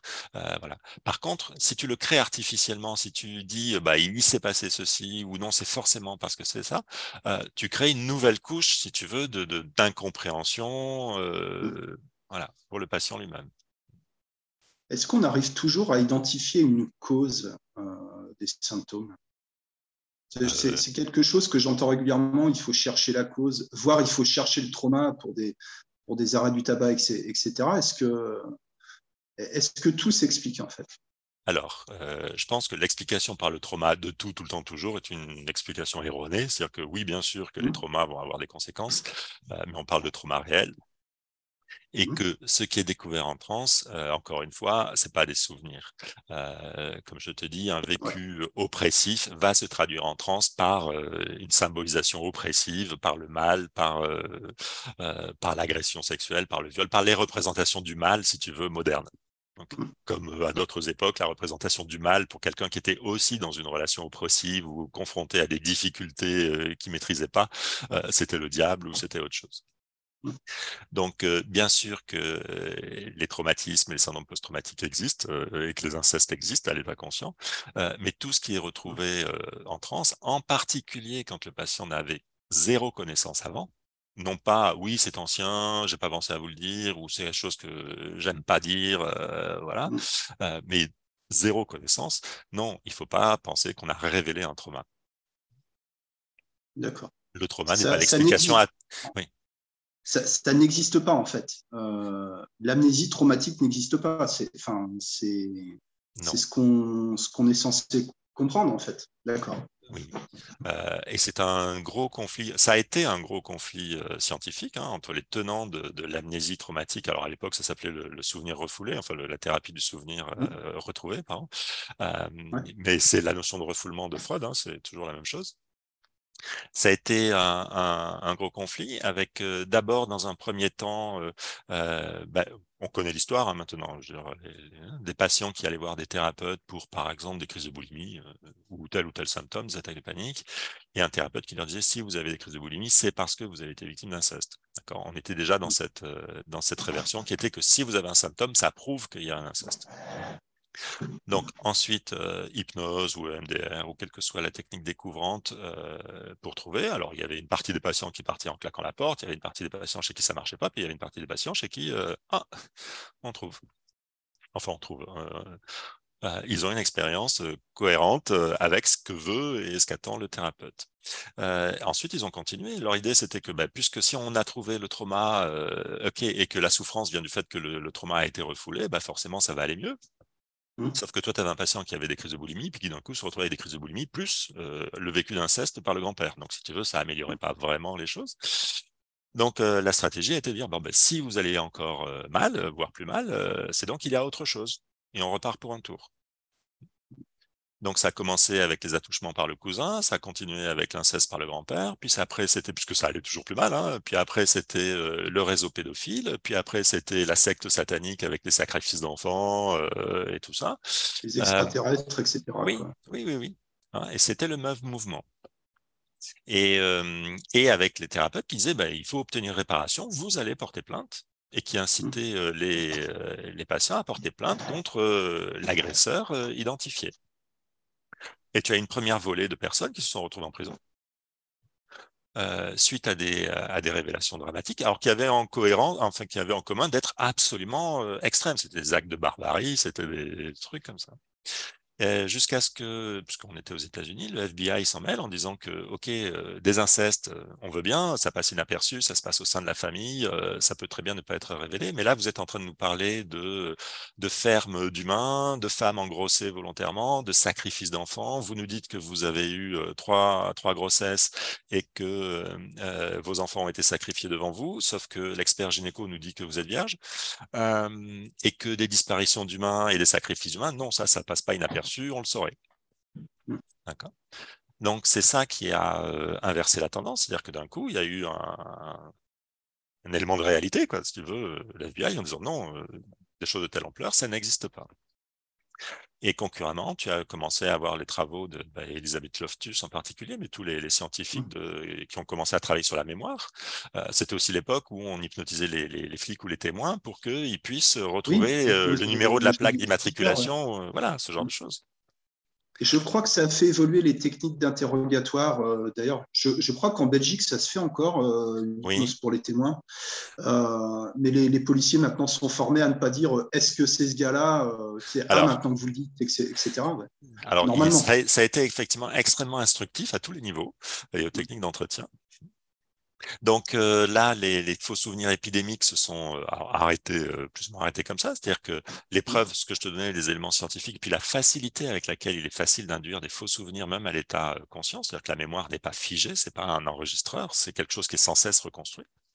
La mémoire n'est pas fiable, en fait.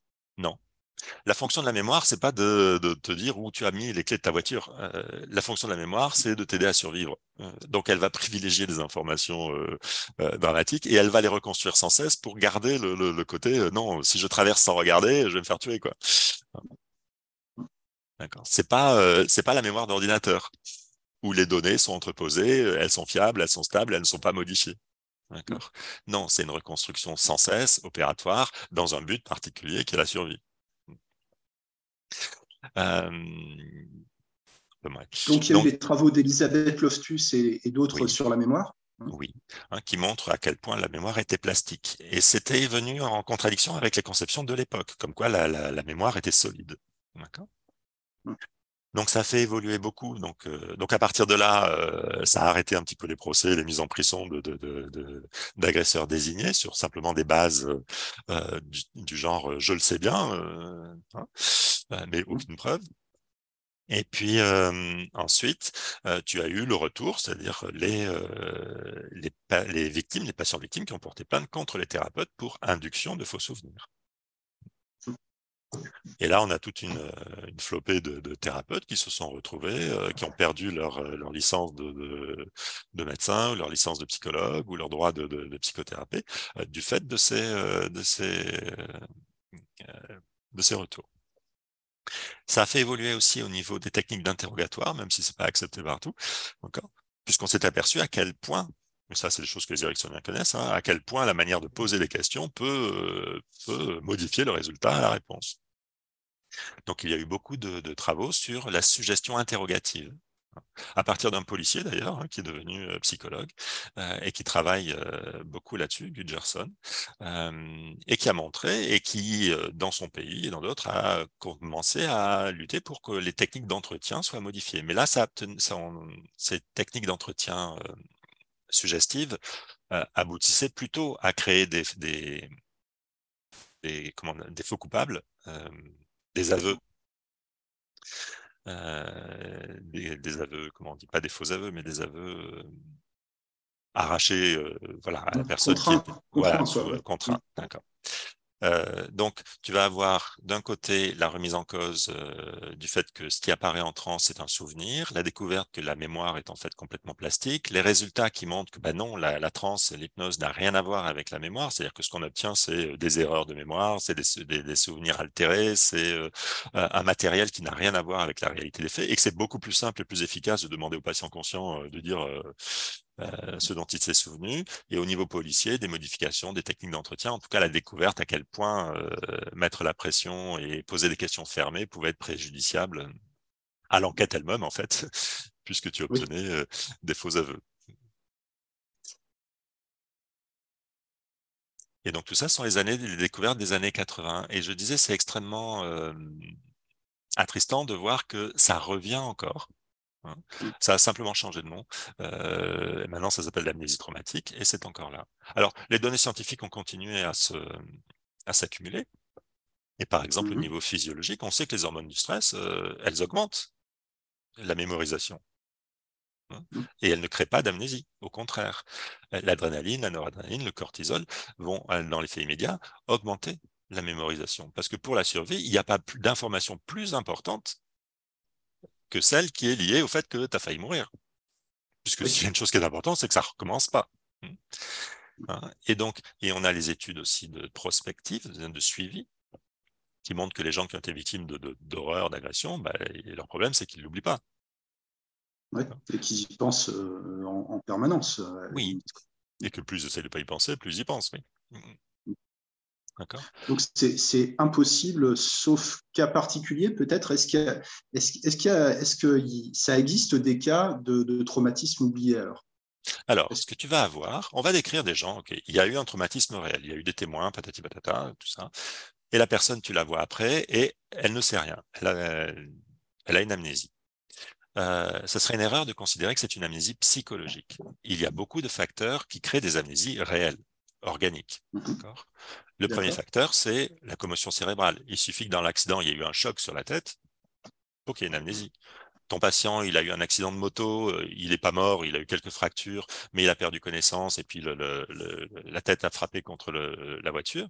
Euh, c'est un patient qui va te dire que euh, ben, il se rappelle quand il était sur la moto, et puis après, il se rappelle, alors ça dépend de l'importance du choc, de le truc, il se mmh. rappelle peut-être euh, les pompiers euh, quand il était dans, le, dans la caméra, et entre les deux, c'est blackout. Et là, c'est pas une amnésie psychologique, euh, c'est la mécanique cérébrale qui a été altérée et rien n'a été enregistré. Si tu veux, les têtes de lecture, voilà. Donc ça, les chocs, dès qu'il y a commotion, tu vas avoir une amnésie. Et l'amnésie va être d'autant plus importante, d'autant plus longue que la commotion est importante. Ensuite, tu vas, avoir des tu vas avoir des médicaments. Les benzos, le GHB, les drogues du viol, l'alcool sont des facteurs d'amnésie. Et donc, tu vas avoir beaucoup d'agressions sexuelles qui vont se faire bah, sous médicaments, sous drogue du viol ou en compagnie d'alcool, et qui vont entraîner des troubles de la mémoire et des amnésies. Mais ce n'est pas une amnésie psychologique. Ensuite, tu vas avoir l'amnésie, l'amnésie infantile, qui va, on considère que grosso modo, jusqu'à deux ans et demi, trois ans, tous les souvenirs antérieurs sont effacés ou inaccessibles d'une manière ou d'une autre. Alors, ça semble être un petit peu plus que ça, ça dépend suivant les gens, puisqu'il y a eu une étude où ils se sont basés à partir des urgences, c'est-à-dire que euh, les personnes venaient, l'agression sexuelle était constatée, objectivée, elle était réelle, et ils ont réinterrogé ces femmes, essentiellement, euh, quelques décennies après, pour savoir. 40% d'entre elles ne se souvenaient pas, ou lors de l'entretien, ne citaient pas euh, l'épisode. et il y avait vraiment un effet lié à la mémoire, c'est-à-dire que plus l'agression avait eu lieu tôt, quel que soit le type d'agression, plus les chances qu'elle ait été oubliée étaient importantes. Donc là, on est en train de parler de l'amnésie infantile. Et donc, certains pouvaient avoir, alors après, c'est une courbe de gosse, hein, je veux dire, la fréquence décroissait au fur et à mesure. Mmh. Ça allait un peu plus loin que trois ans. Hein. pour certains, ça allait un petit peu plus loin. Ensuite, il peut y avoir des causes psychologiques à ce que toi, tu vas prendre pour une amnésie. C'est-à-dire que le patient, par exemple, surtout s'il a un syndrome post-traumatique, euh, il n'a pas envie d'en parler. Parce mmh. qu'il a mis ça à distance, il est arrivé à changer son contexte de vie et il n'y a plus rien qui lui rappelle euh, l'agression. Euh, donc du coup, c'est mieux. il ne va pas se remettre dedans. Ou alors, il faut vraiment que ça soit super important. Mmh. D'accord Donc, il va plus préférer te dire, bah non, je sais pas, euh, non, non, rien, pas du tout. Euh, voilà. Euh, il n'y a pas du tout d'amnésie. Il sait très bien de quoi tu parles. Sauf qu'il n'a pas l'intention d'en parler. Donc, le fait qu'un patient ne réévoque pas ou ait oublié complètement tel ou tel événement, c'est pas parce que c'est une amnésie traumatique. L'amnésie traumatique est considérée comme une amnésie psychogène. Mmh. C'est-à-dire que c'était parce que c'était intolérable que à ce moment-là, moi ou mon cerveau, euh, ça c'est la théorie dualiste, hein, on est dans la pensée religieuse là, donc moi ou mon cerveau a décidé de, euh, de supprimer le truc. Donc ça, c'est typiquement la notion de refoulement, c'est le fait que parce que j'ai l'appréciation que c'est insupportable, alors quelque chose, moi, je, refuse, le souvenir et euh, magiquement, il disparaît. Donc ça, ça n'existe pas. Par contre, des causes d'amnésie réelle, oui, euh, oui, bien sûr, il y en a. Et les patients. Avec euh, alors, si, si, si, je, si, si j'entends bien ce que tu, tu, dis, par exemple, dans le cas d'une personne qui aurait été violée sous, sous GHV, il y a un blackout, il y a un trou dans le, dans le calendrier, en fait. Quoi. Oui. Ouais. Et sinon, ce serait une régression à l'infini. J'ai oublié que j'avais oublié, etc., etc. Ce que tu disais dans, dans tes, précédents, précédents articles. Mhm que l'amnésie traumatique, enfin l'amnésie psychogène, c'est pas simplement euh, j'ai oublié un événement, j'ai aussi oublié que j'ai oublié. Et que où est-ce que tu arrêtes ça, quoi? Mmh. Quel mécanisme peut justifier ça? Et donc, je te dis, au niveau euh, physiologique, euh, on montre qu'au contraire, les hormones du stress, donc celles qui sont déclenchées, donc adrénaline, noradrénaline, cortisol, lors d'une réaction de surprise et de trucs, sont des, des, hormones qui vont majorer et le souvenir. Et le rôle de l'amygdale, c'est d'affecter une coloration émotionnelle. Et en particulier, de dire ce souvenir-là, il est précieux, euh, je le note et je, je, mets le marqueur peur, danger, parce qu'il est super précieux. Parce que si j'ai survécu là, on va pas recommencer ça, cette histoire-là. Hein. J'ai failli me faire écraser euh, là en traversant. Euh, là, je vais garder précieusement cette information qu'à cet endroit-là, je peux mourir. Quoi. Et t'imagines bien que si c'était pas comme ça, sur le plan évolutif, on serait pas allé très très loin. Quoi. Certainement, certainement l'information cruciale euh, pour la survie de l'individu et de l'espèce, c'est l'information qui est associée au danger de mort et à la nourriture. Hmm. Donc non, ça s'oublie pas. Euh, sécurité, euh, la sécurité avant tout. Comment Ah, j'ai oublié ce que, ce que je voulais demander. Qu'est-ce qu'on fait quand un, quand un client, quand un patient, un, un sujet en hypnose a une hallucination, tu parlais du, grand-père qui viole, etc., quand ça apparaît, qu'est-ce qu'on fait? Ok. Euh, donc, tu peux avoir pendant la transe, on est là. Donc là, on est dans l'expérience de transe. Ok, on travaille avec. C'est le matériel qui survient. C'est avec ça que tu travailles. Alors, tu connais les techniques de reparentage, par exemple. Donc, par exemple, de mettre en sécurité euh, l'individu. Euh, alors, tu peux intervenir comme ça. Ça va déjà être une première chose. Et mais là, on est dans l'espace de la transe.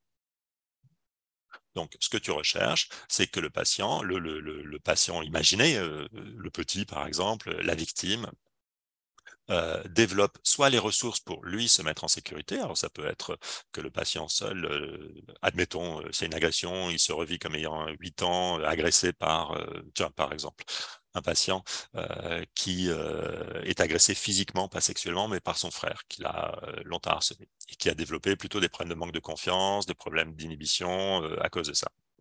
Mmh. donc, en transe, ok, il se retrouve dans cette situation-là, son frère est là et l'agresse.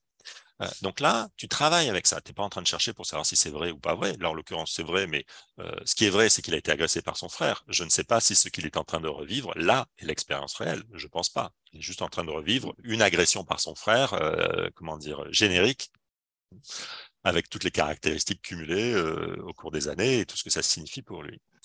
Donc, ok. Donc là, si tu veux, ce qu'il va découvrir, et c'est important que ce soit ses ressources à lui, C'est-à-dire que le grand va lui dire que bah, il va devenir une bonne personne, par exemple.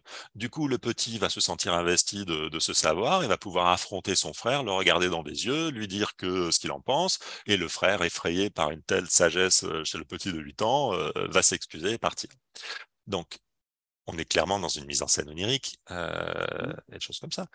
mais là, le patient a développé un savoir-faire, une croyance, comme quoi finalement, ce qu'il a vécu, c'est quelque chose qu'il a plutôt renforcé, qui fait partie de son identité de manière positive. Et c'est ça qui est illustré lors de la thérapie. Donc, OK, quand euh, ça se manifeste en trans, tu travailles en Et moi, je, personnellement, j'ai plutôt avoir tendance à travailler pour que ce soit le patient qui développe ses ressources. C'est pas moi qui vais arriver en disant, écoutez, euh, je suis le grand docteur, euh, séparez-vous. Ou c'est pas moi qui vais fournir, je sais pas quoi, moi, une matraque au gamin pour que il tabasse son frère ce serait une intrusion, on va dire, un peu, un peu excessive. si, tu veux si, tu veux monter une secte, euh, tu fais ça, quoi. Oui, c'est ça. Oui, oui, si je veux. Euh, donc, euh, après, une fois sorti de transe, je peux en parler avec le patient.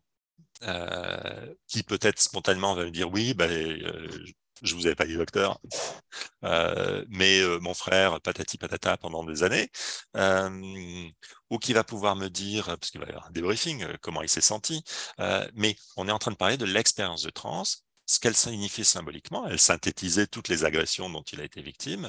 Euh, et ce qui s'est passé là, à savoir que bah, il a trouvé la ressource en lui, et puis il va me dire que, par exemple, bah oui, il se rend compte que la personne qu'il est devenu, c'est aussi grâce à ça, mais qu'il est arrivé à sublimer, à dépasser euh, cette agression, et que non, il n'est pas une victime, il est, euh, il est une personne forte et solide grâce à ça. D'accord? Qui est tout ce que je souhaite entendre, si tu veux. Enfin, donc, ce qui est une, une manière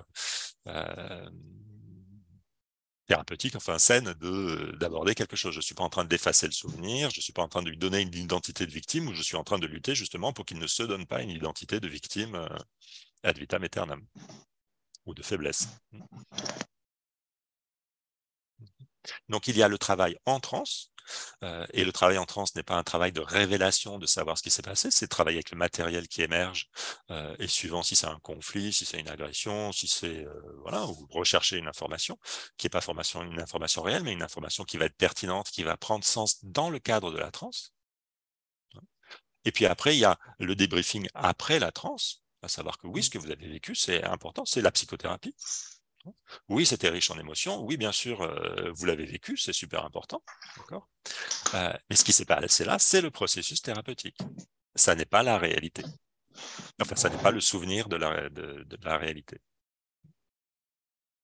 Ça peut Imaginons, imaginons hein, je dis, n'importe quoi, j'ai une personne que je reçois, on, travaille sur, euh, sur, sur, peu importe, une expérience apparaît, un viol, une agression, quelque chose dont il n'avait pas été question, dont la personne n'avait pas connaissance avant l'expérience, donc clairement, clairement un faux souvenir.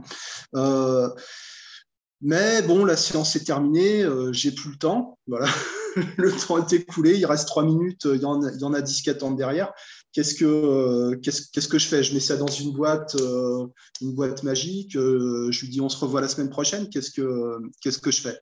Alors, en l'occurrence, quand tu parles de boîte magique, ça serait dans le cadre de la transe? C'est-à-dire quand. Euh, non, ça, je ne vais pas faire ce genre de choses. la bouche de métro ou ce, genre de choses ça, ça, vraiment, ça, je considère que c'est une, erreur thérapeutique.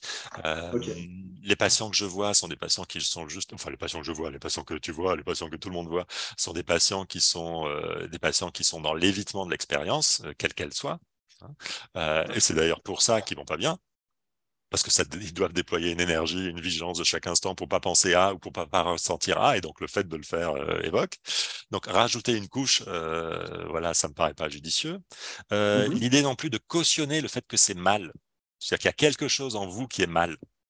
Euh, le diable, mmh. par exemple, ou ça, c'est trop dangereux, c'est du matériel radioactif, il faut, il faut s'en protéger. Euh, ça me paraît pas judicieux non plus euh, que de que d'inscrire chez le patient au moment où il est en transe, au moment où il y a le moins d'esprit critique, où il peut pas s'opposer à ça, et que tu arrives avec une suggestion massive, hein, comme quoi il y a quelque chose de dangereux et il faut faire attention, il hein, faut faire gaffe. Hein. Euh, on va l'isoler euh, parce que sinon, euh, allez savoir ce qui pourrait arriver. non, ça me paraît pas judicieux du tout. Ce qui est, ce qui se passe dans la transe doit être résolu dans la transe. Alors peut-être que tu vas pas y arriver dans cette séance-là. Ok, on va le reprendre après. Hein, ça va se remanifester. Il n'y a pas de problème. Hein, le problème est toujours là. Donc ça prendra peut-être une autre forme, un truc, mais tu pourras continuer ton travail.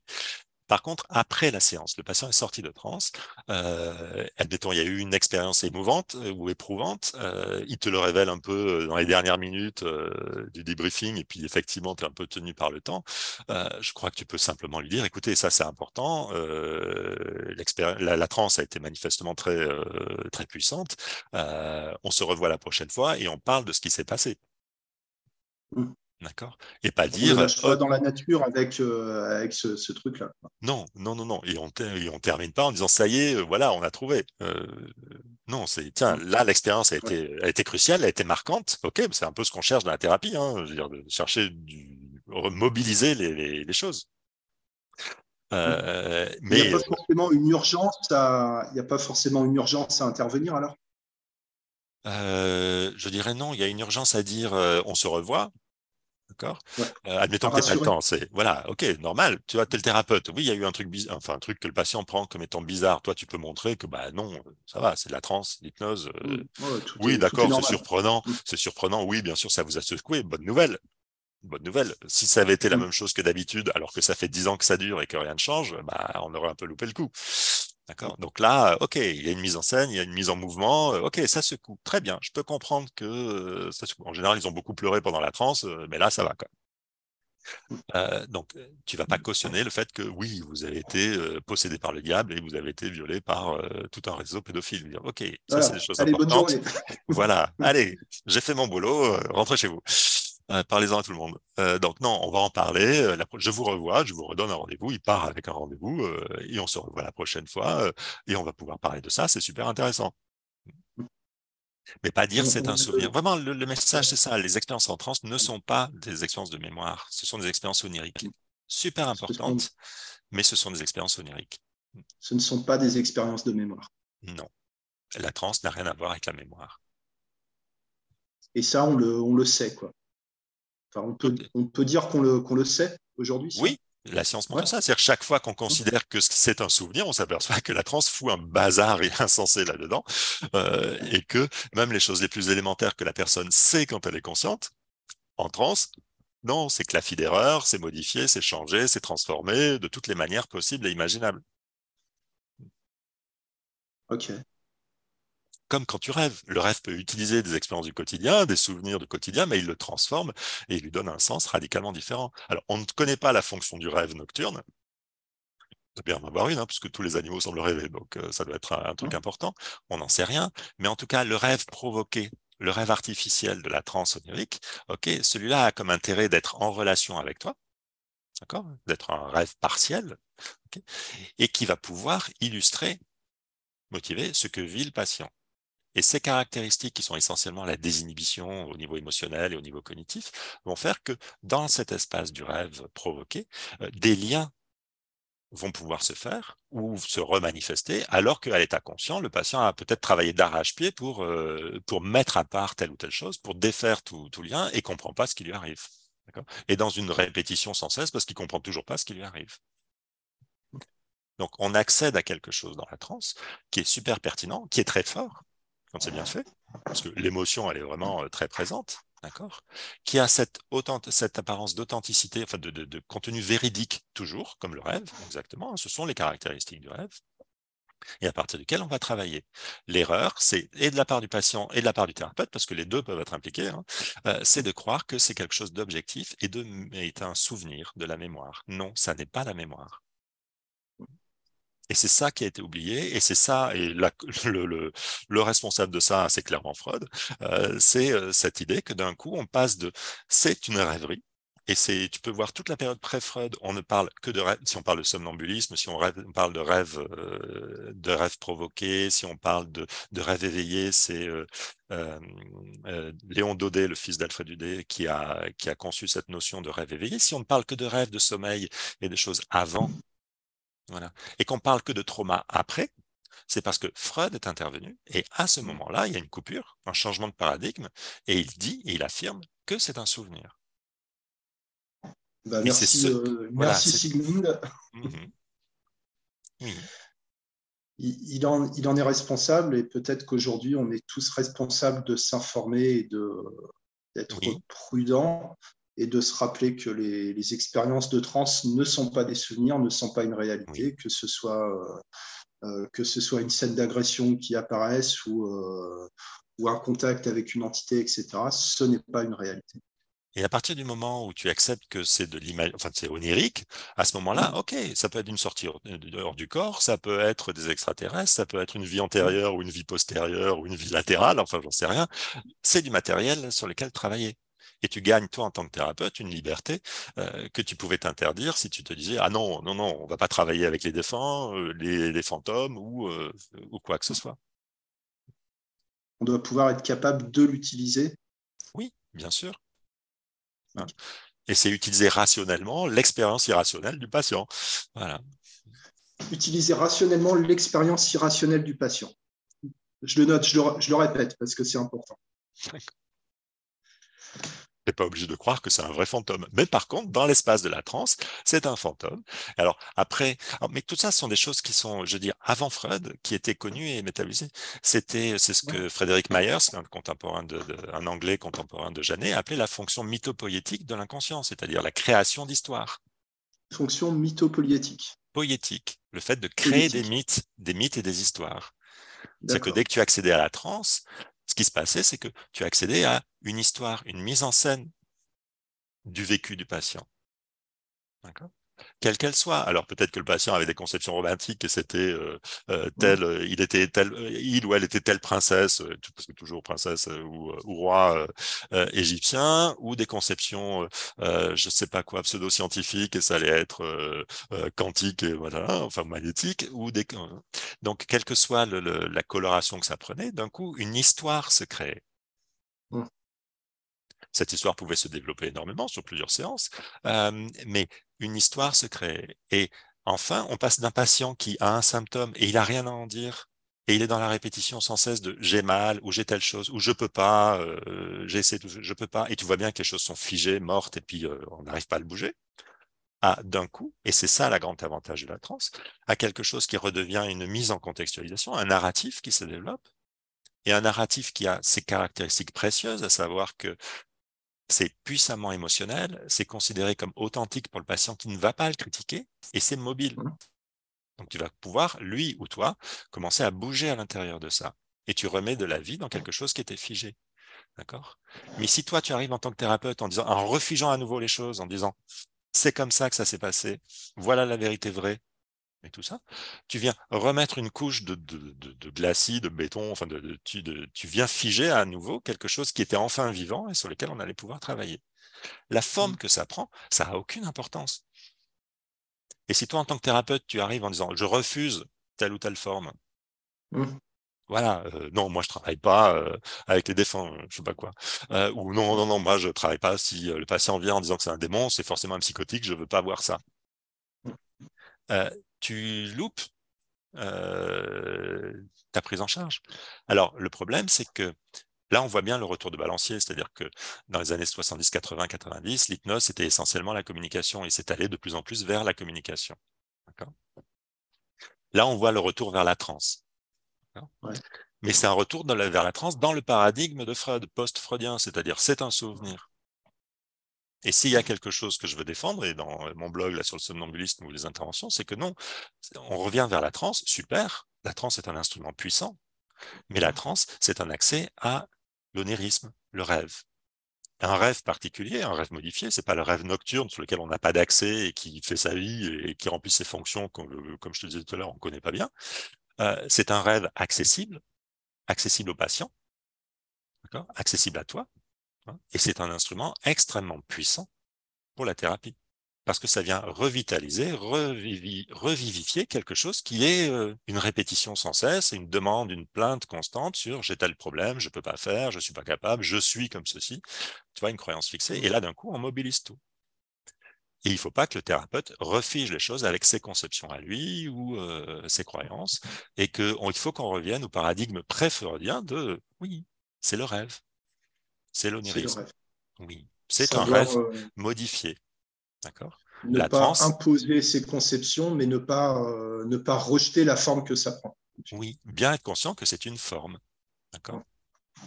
La, la transe est une forme altérée du rêve c'est pas une altération de l'état, c'est une altération de l'état de conscience, mais pas de la conscience vigile, c'est l'altération de l'état du rêve. Ok. Christophe, je te propose de, de passer à la, à la, conclusion. On a bien travaillé, enfin surtout toi, aujourd'hui. D'accord, merci. Euh, tu, tu, proposes une formation prochainement, j'ai vu sur AFNH.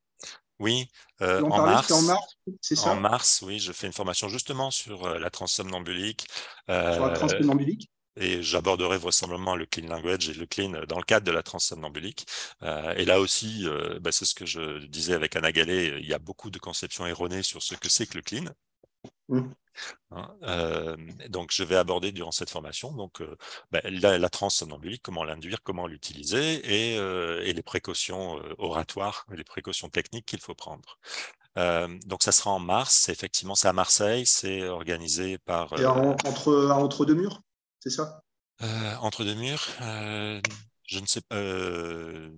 C'est à, la, Timone, à Marseille, c'est ça? D'accord, c'est le local et le, cadre qu'utilise Miras. D'accord, bah, oui, ce sera sûrement.